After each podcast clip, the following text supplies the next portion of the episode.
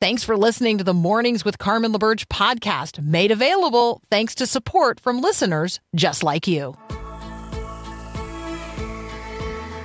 Inspiring you to bring God back into the conversation of the day. This is Mornings with Carmen LaBerge on Faith Radio.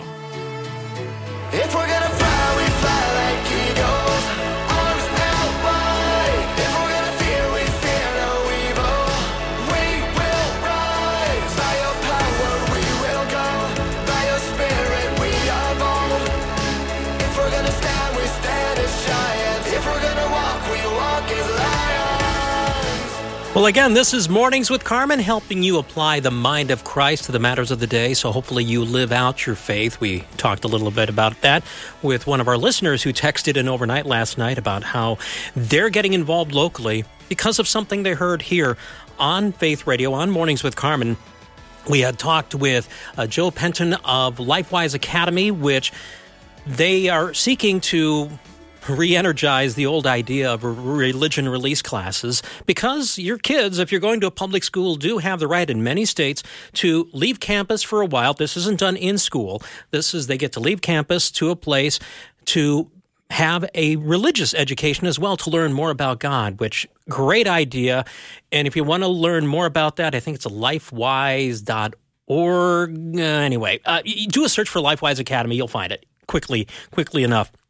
Again, when it comes to showing the love of Christ and letting people know that, you know, Jesus is real, that Jesus is the answer, we can't just tell them Jesus is the answer. I mean, okay, we can, but it's kind of like a math a math equation you know? Remember when you were in school just because you were able to tap out the answer on a calculator and put write that below that your teacher often would say wrong. Why? You didn't show your work well, I love it when people are showing the work and showing the love of Jesus. Saw this at Premier Christian News, a UK charity dedicated to assisting refugees and asylum seekers, is partnering with churches and other community groups to infu- infuse a sense of festive cheer for those away from their homeland.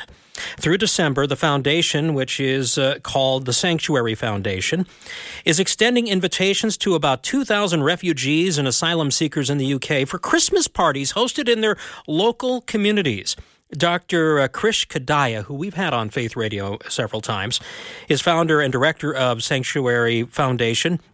And he told Christian News it's his delight to partner with the churches and communities basically show the love of Jesus to these people who, again, away from home, they just need to know they are loved. And by the church expressing its love, they're able to point to that greater love that is found in Jesus. All right. Um, last hour, first hour, first segment of last hour, we started talking about our growing your faith verse, which you know the song, for unto us a child is born, to us a son is given, and the government will be on his shoulders, and he will be called Wonderful Counselor, Mighty God, Everlasting Father, Prince of Peace. And we were starting to go through some of those titles about this child that will be born, a king in the line of David. Um, and you know, we, we, we, he will be David's heir, as verse 7 points out. We talked about the titles Wonderful Counselor, that he will have the wisdom and prudence within himself to make the right decisions, that he will be mighty God, not just a powerful person, God himself. So he able to do what he thinks is right. He will be that powerful. Now, if God, through Isaiah, stopped with just those two titles, things might have been scary there are a lot of these rulers, not so much in Israel, but other foreign rulers who oftentimes would claim to be gods. And even if they didn't, again, they were they felt the abuse of powerful rulers who did things for their own purposes and actually were very meticulous in how they could do it. They they weren't stupid about it, just evil. The next two names, if those first two are a little too scary, actually frame it in a way that speaks hope, especially to those who have felt the weight of overbearing lords and kings. The next is Everlasting Father. Now, some try to focus on this as an argument against the Trinity and how can a mighty God be Father and Son at the same time. That's not what Isaiah is getting at here. There's plenty of other scripture to support the idea of the Trinity. Here, Isaiah is speaking of the fatherly nature of this coming king, showing his tenderness. He is fatherly, he is father like, as Sam Storms points out. It would bring to mind, for example, verse uh, 13 of Psalm 103 As a father shows compassion on his children, so the Lord shows compassion on those who fear him. He would be that tender father, and not just for a little while. It's something he would do eternally, always. It's just who he is. And, you know, when you look at Jesus, he displays that so wonderfully in the Gospels, that tenderness and the care he showed to those he was ministering to, those in need. Okay, finally, we get to the title Prince of Peace. Prince of Peace. Peace. Now, the Hebrew word there is shalom. that is a big word, even if it's only a few letters long. We often think of peace as a cessation of conflict no war. And in a world being increasingly torn apart by wars, getting to the point of no bullets flying, oftentimes we'll settle for that. No, no, not this king. He wants to bring more than just a cessation of conflict. Shalom is a bigger concept. It points to restoration, an end to enmity, things being as they should be, relationships in harmony where no one is uncared for, all needs are met. In short, wholeness. Wholeness. Those who have felt the burden of a bad king won't feel that with this king. Okay, there's a lot that there's a lot in this that we are still waiting for. Yes, Jesus did come. He died and rose to pay the penalty for the sins, as Isaiah also predicted later in in uh, his his book. And Jesus currently rules over the church now. But we still await when he this becomes true on earth as it is in heaven with his second coming. But make no mistake, it will be happening. The end of verse 7, the verse after this, I love because as he's describing what this king will do and you know his kingdom will go on forever with justice and righteousness it ends with the zeal of the lord of hosts will do this god is zealous for you he is zealous for redeeming his world. Oh, he will do it. What a great message, a great reminder as we're in the Advent season, as we think about his first coming, longing for his second. Maranatha, may come, Lord Jesus. Well, this is again mornings without Carmen. I'm Paul filling in, and you know, as we're as we're approaching the year end, we hear about more and more of these end of year lists. You know, the top pop songs, uh, top TV show. Oh, guess what is the top song in America right now? Ryan, uh, you're more of a music guy. Well, you're a music guy. What do you think is the top song according to the Billboard Top 100 right now? Isn't it like a Christmas song from the 50s or 60s? Ah, he knew. So, Yes. so someone here on our Faith Radio Network last week told me this, and he was saying it with pride because he is much older than I am. I'll just leave it at that. And he was saying it. I don't remember the title, but I know it was one from the 50s or 60s. Bonnie Lee's or Brenda Lee's "Rocking Around the Christmas Tree." Yes, that's what. It's, and there's a video online of her responding when she was told that your song's number one. And she's like, Really? 65 years later? Oh, well. Again, end of year list, top TV shows. Google just releasing their list of the top searches for 2023. In the area of news, I get this one. The war in Israel and Gaza was the most searched for topic on Google. As for people, and I quizzed you earlier on this, uh, uh, Ryan, because you are Mr. Sports Guy, and it took you a few moments, but you finally got Damar Hamlin. You had to go to the beginning of the year with what Yeah. happened to him. And, and that was a big, I remember when all that happened and just the outpouring of love and support for him.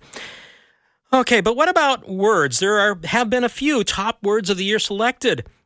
And that got us thinking because some of these words are interesting. And if we're going to talk about words, we need to talk with somebody who knows words really well. And for that, we bring on our friend Karen Swallow Prior. She'll join us in about 90 seconds here on Faith Radio.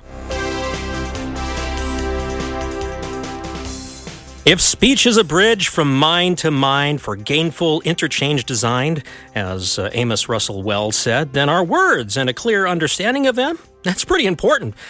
Therein lies the interesting conundrum. We live in a time, well, words have always changed meaning, but we have, we're living in a world where words keep getting redefined, new words being created to uh, fit perceived needs, and it's confusing. So, to help us understand that, I'm glad to have Karen Swallow Prior on. She's the author of The Evangelical Imagination How Stories, Images, Metaphors, you didn't put words in there, uh, Karen, create a culture of crisis.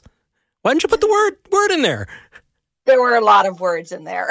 Well, I, I know that, but I mean in the title, the word word. well, a metaphor can be a single word. All words are metaphorical. That's a big premise of the book Oh, you're you're you're you're, blowing our mind already. but, already. but we're looking at the words of the year because okay, different dictionaries every year put out their word of the year, and that has actually led to a lot of conversations. I heard one with Russell Moore and and uh, Mike Cosper on their podcast, and they got on, for example, Merriam-Webster. Their word of the year was authentic, and I was surprised that came up again because I think that's been pretty big for a while. But what now? You being a wordsmith and also a cultural analyst, what did that trigger in your mind? Yeah, I mean, I I was surprised as well when I heard that was the word of the year because I thought, oh, how early postmodern, um, because uh, you know, because authentic has been a so you know to use the term postmodern, which is you know tricky um, and debatable, but that's been a word that's been part of late modern or postmodern culture for 20 or 30 years in the sense of of being true to oneself and um, you know and and there's books lots of books written on that lots of lots of uh, discussion about that sense of au- authentic. But of course as soon as i looked at the first news story i realized okay this is in the context in of ai um, and that makes total sense Yeah. because we see so much fake stuff that um, what is authentic is now rarer and rarer It is interesting because AI, when you look at a lot of the words, factors heavily into this discussion. For example, um, Cambridge came up with their word was hallucinate.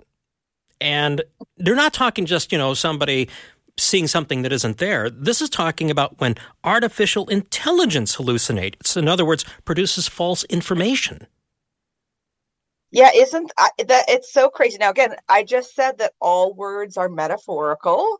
Um, True. The words that we use commonly, we use so much that we forget that they began as metaphors. And this is a really good example of that because we're so used to the word hallucinate being used in the con- context of a mind, a human mind, um, that it's counterintuitive to think of AI as being able to do that. But of course, it's meant metaphorically. And in that context, it actually makes sense. Hmm, it does.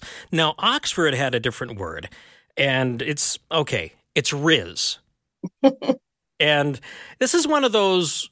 And, and if, if if if you find this cringe, which is one of those words again that uh, kind of urban dictionary stuff make it into the broader parlance, Rizz. Explain where that comes from and what it means.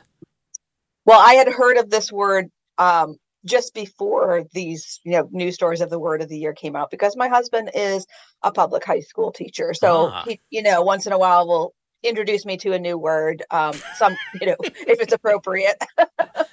um, and so this was one that had had come up, and uh, it, it's everyone seems to think that it's whether the kids realize it or not. It's Rizz is short for something like charisma. Uh, they might have mean something different than we mean by that, but it's the same idea, kind of having appeal, um, sex appeal, personality. Um, Rizz. so put on put it was there a song a long time put on the Rizz or something? I'm I No, that- maybe no, that's the Ritz. Putting on the Ritz. That's Uh, an old, putting old, on the old- Ritz. Yeah, that's what- old. that- that's way back. That's uh, Yeah, that's you know, way you're back. talking Gary Cooper here. Come on, dressed up like a million dollar trooper. You know, trying to, trying hard to look like Gary Cooper. Super duper. Yeah, that that that's way. well, it could it could yeah, it's way back, but Way you know, back. it, it reminds me of that word. Yeah, and again, e- those were the words of the year with those three different uh, public or you know websites: uh, Merriam-Webster, Oxford, and Cambridge. There's a few that were under the radar, not so much under the radar, but were also heavily used. One that um, I thought was interesting, Merriam Webster brought about this because they said this was searched a lot covenant. Hmm. And, yeah, I go ahead. Yeah, And you know why it was searched out a lot? I, I I read an article about it. Yes, and it was searched out not for biblical or marital or fidelity means, but because of the school shooting. It was just a widely searched term. Um, but then, of course, people would find other meanings. But that that's what I, I think they attribute it to. There's that, but I'm also thinking, okay, people, when they heard about the Covenant School shooting down near Nashville, it was like one of those things that jumped out at them Covenant? Covenant? What's that? And I, my hope is when they actually saw what the word meant, hopefully, would it trigger something in their mind and heart? You're very optimistic, Paul. Um, but I think when you get on Google and you type in a word like that, the things that will show up are going to be the ones that are in, you know, are, have the most hits, and it go it would go directly to the news stories about that. But mm. it, but it still is is a beautiful word. It. Um, certainly should get people thinking about why why the school would have been named that. So. Yeah. Uh, okay, I'm being optimistic. My hope, you know, even if a few people finally are, you know, see the beauty of that word. Well, again, we're talking with Karen Swallow Prior here on Mornings with Carmen on Faith Radio. And as we continue, okay, all these new words, all these other words, and how things are being redefined, what does that say about us in the modern era? And how are we as Christians supposed to be mindful of the words we use? We'll talk about that next here on Faith Radio. You've heard it said that it only takes a spark to get a fire going. You've also heard it sung, Let there be peace on earth and let it begin with me. Well, what about hope? What about hope? What does it take to get hope sparked? And what does it take to get hope moving uh, around the world? I got a hope hat. I got a hope shirt. I got a hope bumper sticker. I know a ministry of hope. I know people who need hope. But how do we actually give hope beyond bumper stickers and theme songs and ball caps? How do we help other people discover the hope that is real, substantial, and enduring? My guess is one reason you listen to this podcast is, well, it delivers hope. So as you're thinking about giving gifts this Christmas, have you considered giving others the gift of hope? You can give hope this season by supporting Faith Radio's Give Hope for Christmas campaign by sharing your story of hope at myfaithradio.com because hope begets hope. Pass it on. So, have you ever thought of the weight of a word that falls in the heart like the song of a bird that gladdens the springtime of memory and youth and garlands with cedar the banner of truth? That moistens the harvesting spot on, of the brain like dewdrops that fall on the meadow of grain, or that shrivels the germ and destroys the fruit and lies like a worm at the lifeless root. Ever hear that one, Karen? I have not. Please tell me where that is from. Kate Slaughter McKinney. Is she a 19th century American writer? I I just found this online. I googled it. I admit That that's my guess. It sounds very eight, 19th century American. it does, So- doesn't it? yes, it does. Very 19th century, regardless of country. But I just, oh, I, now I will look her up later. well, this is mornings with Carmen. I'm Paul filling in and talking with Karen Swallow Prior about our words because of all these lists that came out for words of the year. There's one more I want to pass by you. This was on the runner-up list for Oxford's dictionary, parasocial. Which means the relationship characterized by the one sided, unreciprocated sense of intimacy felt by a viewer, fan, or follower of a well known or prominent figure, in which the follower or fan comes to feel falsely that they know the celebrity as a friend. That, that's That is a great word. it is. Yeah. I mean, I'm sure that's always been true, that phenomenon, since there have been celebrities, but it's only intensified when there's so much of a celebrity that can be known and seen through social media. Um, you know, constant flow of, of personal and seemingly intimate information. So um, I'm glad that they have a word for that because that's really a phenomenon. Yeah, we needed a word for it. You know, looking at all these words, though, Karen, and you being a cultural analyst as well as just a very, you know, good reader and encouraging us to read, what do these words say about what we're the time we're living in right now in your mind? Mm.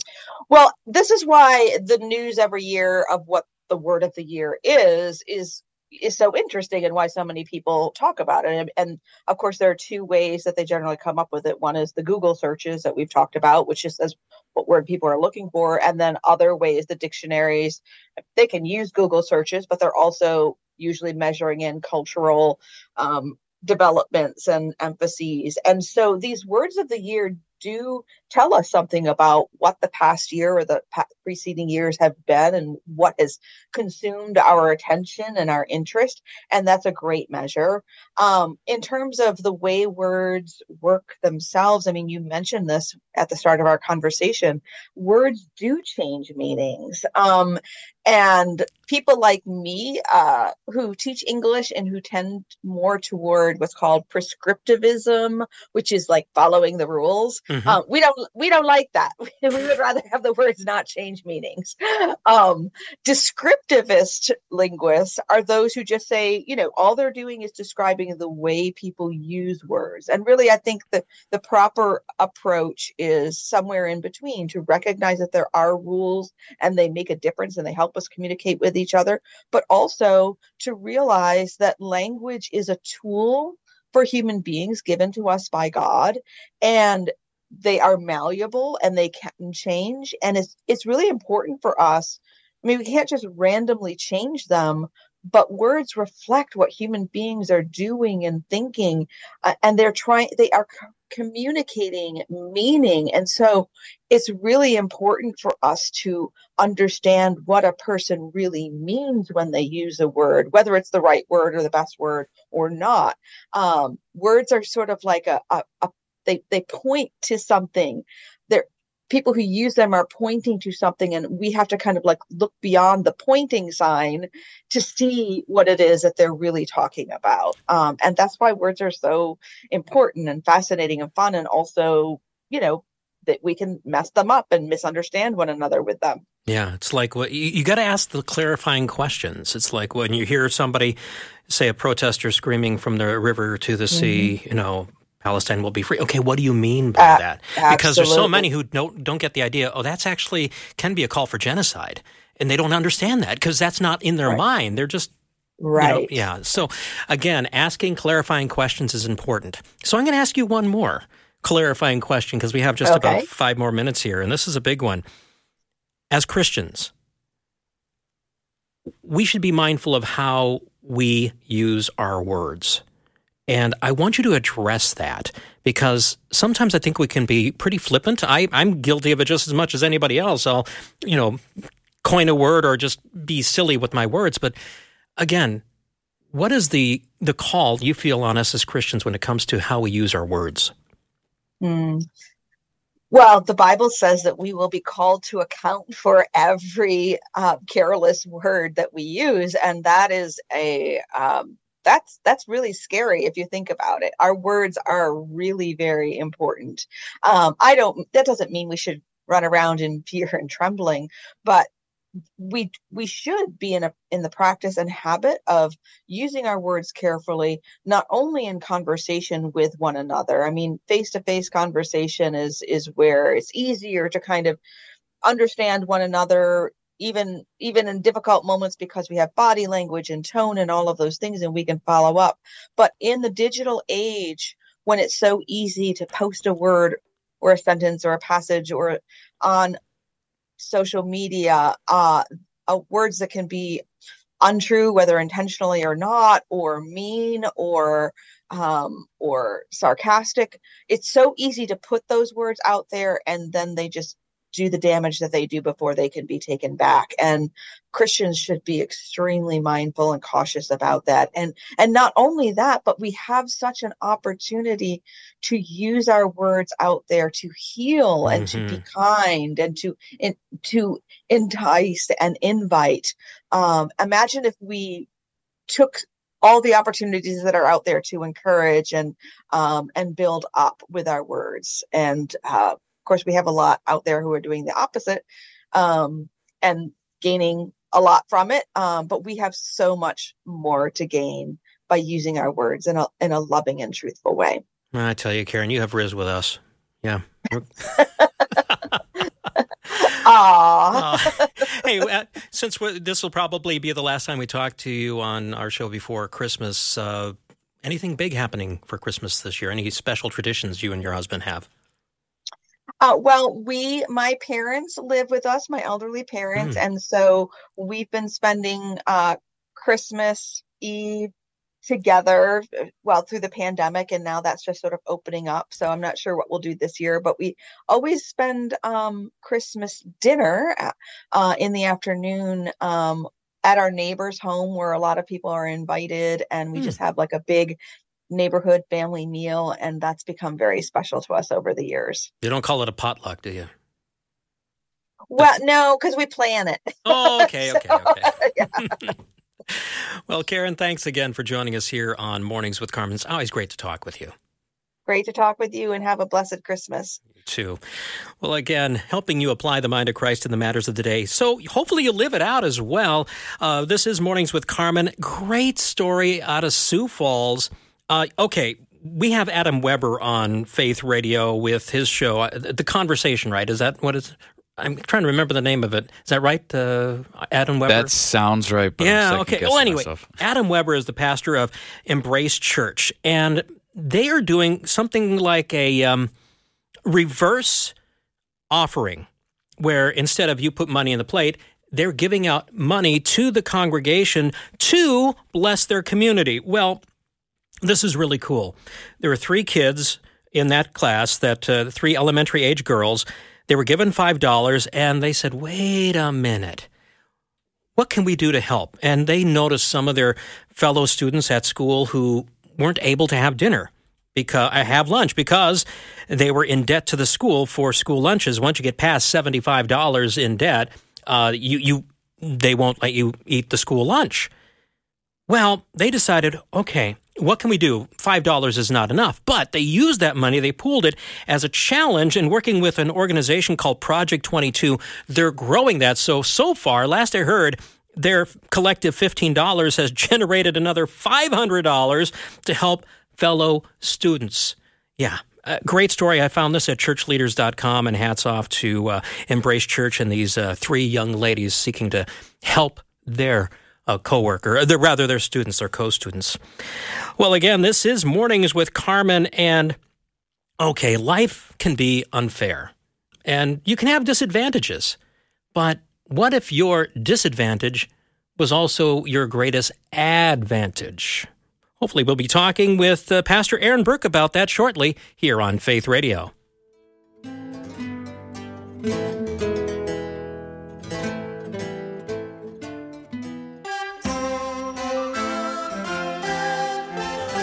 Okay, face it, it's unfair. It's not fair that a full size Snicker is like 220 calories and a stick of salaries, uh, celery that is only about 15. Okay, I don't know if that's really unfair. It's just what it is. But there's other things in life that are unfair. A person who is injured in a car accident because of a drunk- drunk driver, or because of deceptive practices, an investor is bilked out of their life savings. Yeah, life can be unfair. What's God's answer to the unfairness of our lives? Aaron Burke is joining me right now. I'm Paul filling in for Carmen on uh, Faith Radio. Aaron is the pastor of Radiant Church down in Tampa, right, Aaron?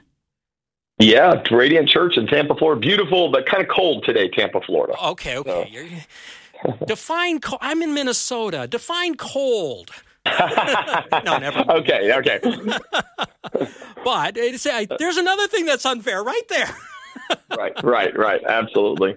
Well, anyway, Aaron is the, as well as being a pastor, he did a ser- sermon series, which, by the way, you may have heard on uh, Chip Ingram's show, Living on the Edge, when uh, you got to be the guest preacher. That was really cool, Aaron.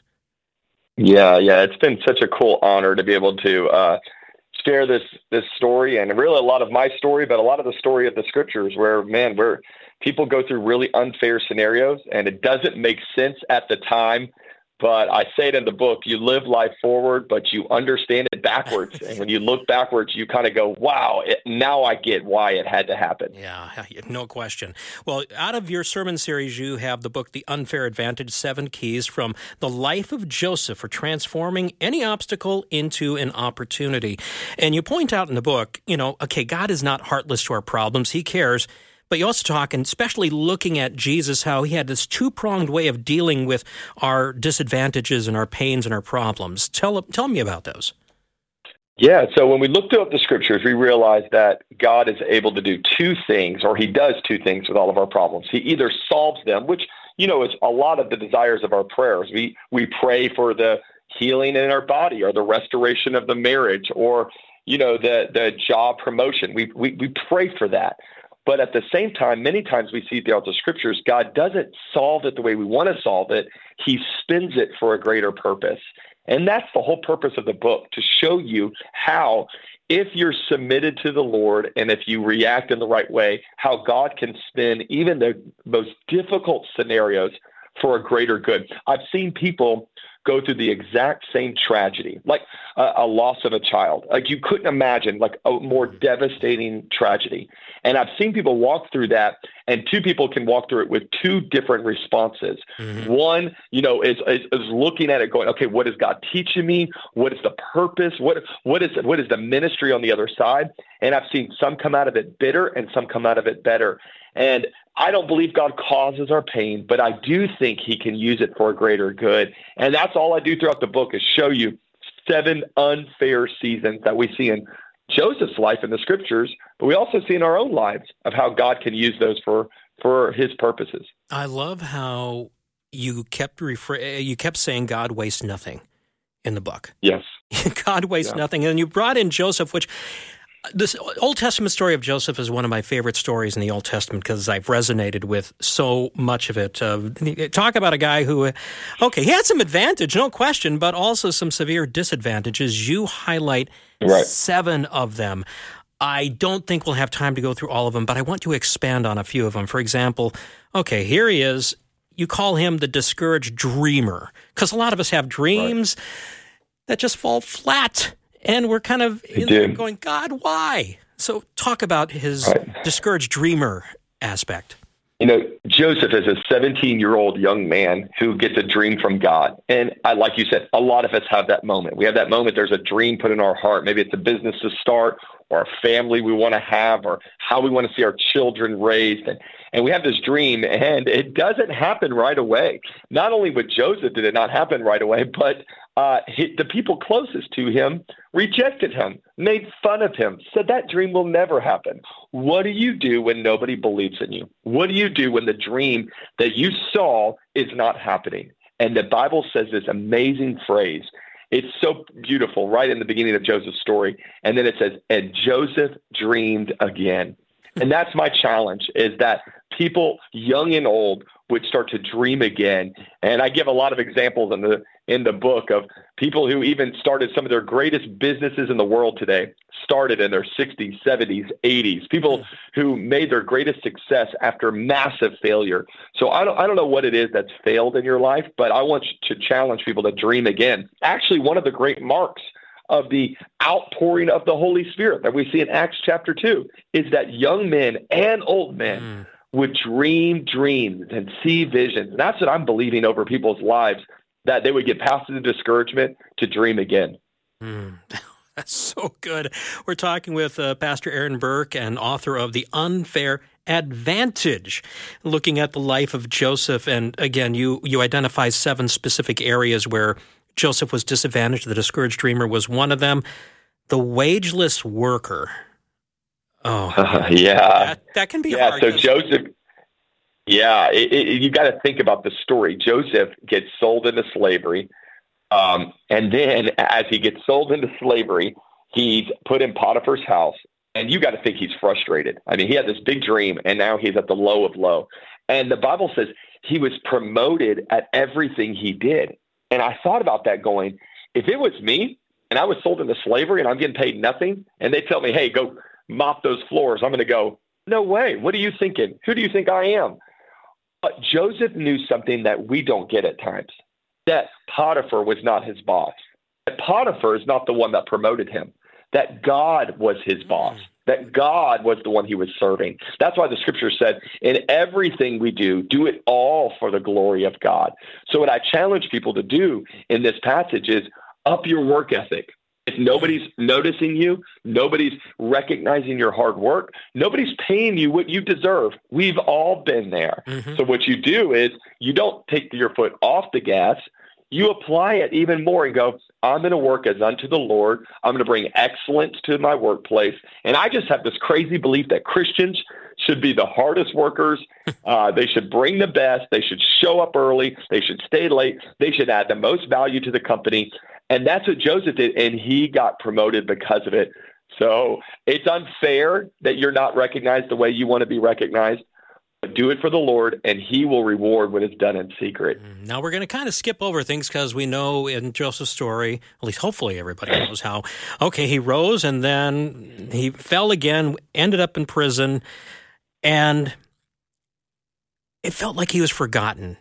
Here he was Yeah. being faithful that you talked, like you talked. He was being so faithful, but he felt forgotten, and that is such a again talk about disadvantage because you feel it, it, it's so disheartening, and yet he he continued on. Talk about that as his challenge, the disadvantage of being the forgotten faithful. Yeah, you know, I mean, uh, not to get into too many details in the story, but you know, Joseph is has this uh, event with Potiphar's wife, and he makes a choice of integrity. And you would have thought, if I was writing Joseph's story, when he makes the decision to be in, uh, a person of integrity, even when it was most difficult, from that moment he should have got promoted to second in command. The dream should have come to pass, but he doesn't. He gets thrown into prison, and scholars say that he's in prison for somewhere around 10 years, Mm. a decade of his life. So you can do, and I think this is going to bring some encouragement to people. You can be doing the right thing and not get the right result that you want. And that's what happened with Joseph. And there's a purpose to it. And he's forgotten in prison for a decade. And I was asking God, God, why a decade? Why did you put him in this season that it seemed like it was a waste in this prison? And while he's there, um, I started doing some research of what the Egyptian prison was like. And I realized that the Egyptian prison is not like our prison system. It's not really for punishment. It's actually for um, education. Hmm. That when you went to Egyptian prison, they realized they had trained you wrong, where you would do something like stealing or killing or doing something terrible. So they put you in a prison and they would reprogram you to retrain you on what it was like to be an Egyptian um, uh, citizen. So I thought this was so beautiful, and I've got all the stats in the in the book about it. And I thought, isn't that just like God? That God takes a man, puts a dream in his heart, but he's hundreds of miles away. He doesn't know the language. He doesn't know the customs. He brings him there through a path that he would have never chose. He puts him in prison to educate him for a decade. You got to think Joseph graduated with a doctorate degree, uh, a PhD, and what it meant to be Egyptian after 10 years of being in the prison system and the best prison system. We know that's where Pharaoh's officials went. Huh. So, where Joseph thought he was forgotten, God was forging him for the future. And I believe that's a word for somebody's life today. You're like, I'm forgotten. Nobody notices me. I'm wasting my time. And my challenge for you is there's always a purpose in the prison. There's always a reason through that dark season. You know, we, we used to get pictures developed. You remember you had to go to your little drugstore and have to bring the film in there. And Yeah. and for an ancient time in the past when we had to do that, um, it was always they would take the pictures and they would bring it into a dark room. Mm. And my my encouragement for people is beautiful pictures are still developed in the dark rooms of life. Mm. So I don't know what you're feeling forgotten with, but God hasn't forgotten you. He's developing you, He's connecting you, He's working things out in you before He promotes you to what He has assigned you to do. Well, that's Aaron Burke, again, the author of The Unfair Advantage. And we, as we continue our conversation here in a few minutes, okay, we're going to talk about how God turned all these negatives into the positive for for uh, Joseph, but also, okay, we we understand Romans eight that God works all things together for the good of those who love Him and are called according to His purpose. It's available but it's not automatic. That's what we need to talk about too as we continue here on Mornings with Carmen. I'm Paul filling in here on Faith Radio. As we consider the life of Jesus and the life of the first generation of Christians, reading here the book of Acts and all the letters to the Christians in the New Testament, we see people who like wake up. They come to see and understand and then receive Jesus as their Savior and Lord. And it changes everything. We see Christians then telling other people about the good news and inviting them to respond in repentance, be baptized, and follow Jesus. The movement of Christianity grows person by person and then exponentially as people walking in darkness receive the light of Christ and want others to know what they know and have what they have. Well, you and I are living in dark days. People need light. And Jesus is the light of the world today in the same way that he was the light of the world at the beginning of creation and at the first Christmas and throughout his life on earth and in his radiance now at the right hand of the Father. Jesus is the light of the world. So if you're walking in darkness of any kind today, I invite you to consider Jesus. If you'd like to know more about what it means to begin a relationship with Christ or to chat with someone about it, just text the word faith to 41224. So, is there purpose in your pain? That's what we're talking about right now. I'm Paul, filling in for Carmen. Here on Mornings with Carmen, Aaron Burke is our guest, author of The Unfair Advantage Seven Keys from the Life of Joseph for Transforming Any Obstacle into an Opportunity. And okay, we looked at, uh, Aaron, all the bad stuff, all the disadvantages that, that Joseph had, and yet God turned them around to an advantage. Kind of give us, I don't know, the happy ending, because it does have a wonderful ending. Uh-huh. It does. You know, Joseph's story is a overnight success that took 13 years. And that's what I want to encourage people with today. Anytime you see anybody that you envy their uh, success, realize that there were lots of steps and pain in the process to get there. And so 13 years after the initial dream, Joseph is made second in command over all of Egypt. Actually, which is pretty crazy, is the way he becomes second in command is obviously because he he he shows Pharaoh the meaning of his dream. But then Pharaoh says, "Hey, you can't even control all of the kingdom. You just have to set us up for this for this famine that's coming." So then he went through another seven years of preparing for the famine that was going to come. You got to think that's seven years of trusting God, going, "I hope this thing actually happens." Um, you know, my, my whole credibility is on the line. So it was 20 years before he actually figured out that the dream was right and correct. So it, there's a lot of faith in this whole story of just like, hey, we're going to trust God and we're going to trust God's timing in the process. Mm. Okay, Aaron, I, I, want to land the plane nicely here because, or well, because there's an issue that I really want us to to get to. Now, you have an equation in here in your book mm. toward the end called my person. Uh, the equation is my personality plus my passion plus my pain equals God's plan. And I want to wrap that into what I was mentioning before about Romans 8:28. Yes, God works all yeah. things together for the good of those who love him and are called according to his purposes. Now, first off, a lot of people try to truncate that saying all things will work together for good. No. God has to be involved number 1. He's the one who works all things together. But you also bring out the fact, although it is available, it's not automatic. Yeah. Uh, the end of the book is probably one of the most helpful parts that people have told me because um, I was always trained that the way you figure out your purpose is by you look at your personality and you look at your passions. Like God designed us, our design reveals our destiny.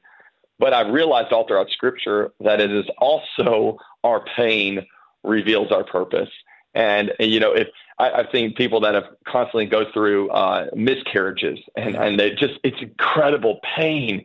And I'm sitting there going, do you see how God's getting that connected it with your purpose? People have dealt with drug addiction and seen freedom and that it's connected with your purpose. So God will never allow you to go through something if there's not a purpose on the other side of it, whether we see it now or we see it in eternity. My challenge for people is while you're going through it, it's it's not enough just to say, well, God will turn it around for the good. I can do whatever I want. No, there is ownership on our side to say, what is our attitude in this? What what is the way we're looking at this? Am I totally submitted to God's plan? You know, in His lordship during this. I think I've I've seen people go through tragic scenarios, and their response to it not only makes the the the scenario tragic, but then it actually ruins their ability to have a testimony afterwards. Mm-hmm. Like, okay, the guy left you. That's tragic. But the way you responded is also equally tragic. And now we can't even use it as a testimony because of how, you know, rough it was. So my encouragement for people is it's available for God to use your pain. but it's not automatic. My challenge is submit it to the Lord, walk in this season without bitterness and resentment. Isn't it interesting in Joseph's story? We get 13 years of his story, real details uh, through chapter 37 through chapter 50 of Genesis. And not one time do we hear about bitterness, resentment, anger, frustration. Like he really was able to walk with a pure heart in a really toxic season. And you can do the same. So I give a lot of challenges throughout the book of how we protect our heart and how we how we trust God even in difficult seasons. Yeah, you know, I was thinking about that, and about ten years ago, I was going through a very difficult season in my life, and I felt my life was just broken. And all I could do at that point was, God, here are the pieces. Do something with it. Mm. Yes. he Yeah. has. He has. It's been amazing to see the slow redemption of things happening, but he's faithful. He is so. He is faithful. So, And I, I just and I need people to know this. Listen, it it might happen on this earth, but it'll definitely happen in heaven, where you'll have a moment and you'll go, "Okay, I get it. It makes sense now." And I, I, I don't want to make light of what people are going through, but I do want to say, God is good. He is good. When life is bad, God is good. When when people are mean, God is still good.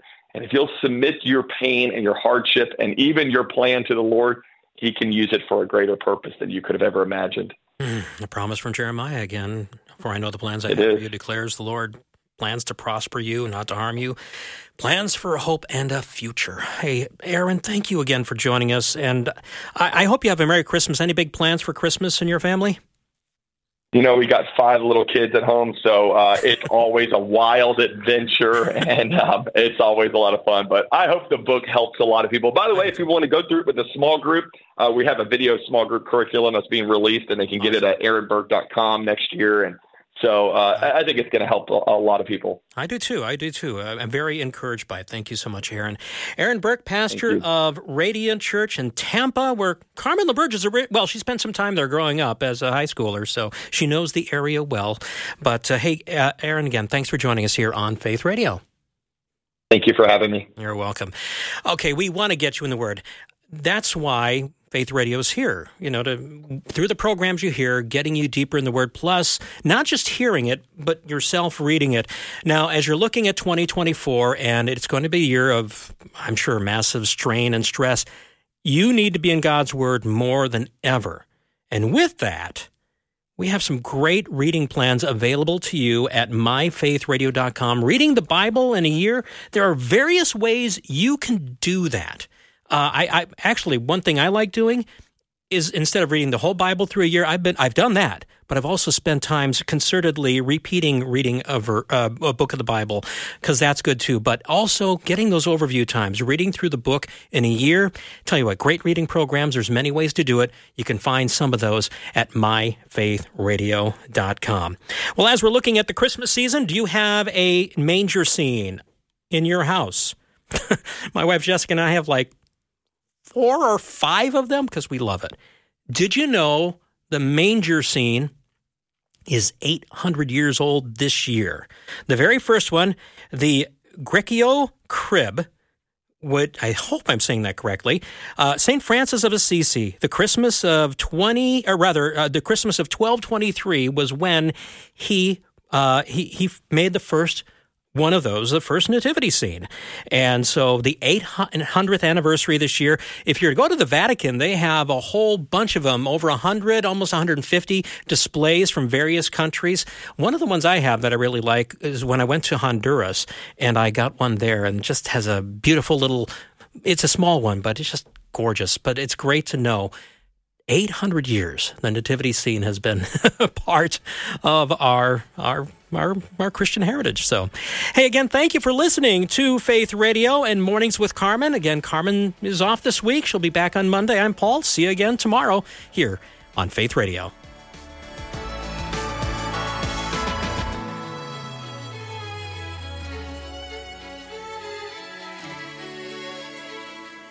Thanks for listening to Mornings with Carmen LaBerge. Podcasts like this are available because of your support.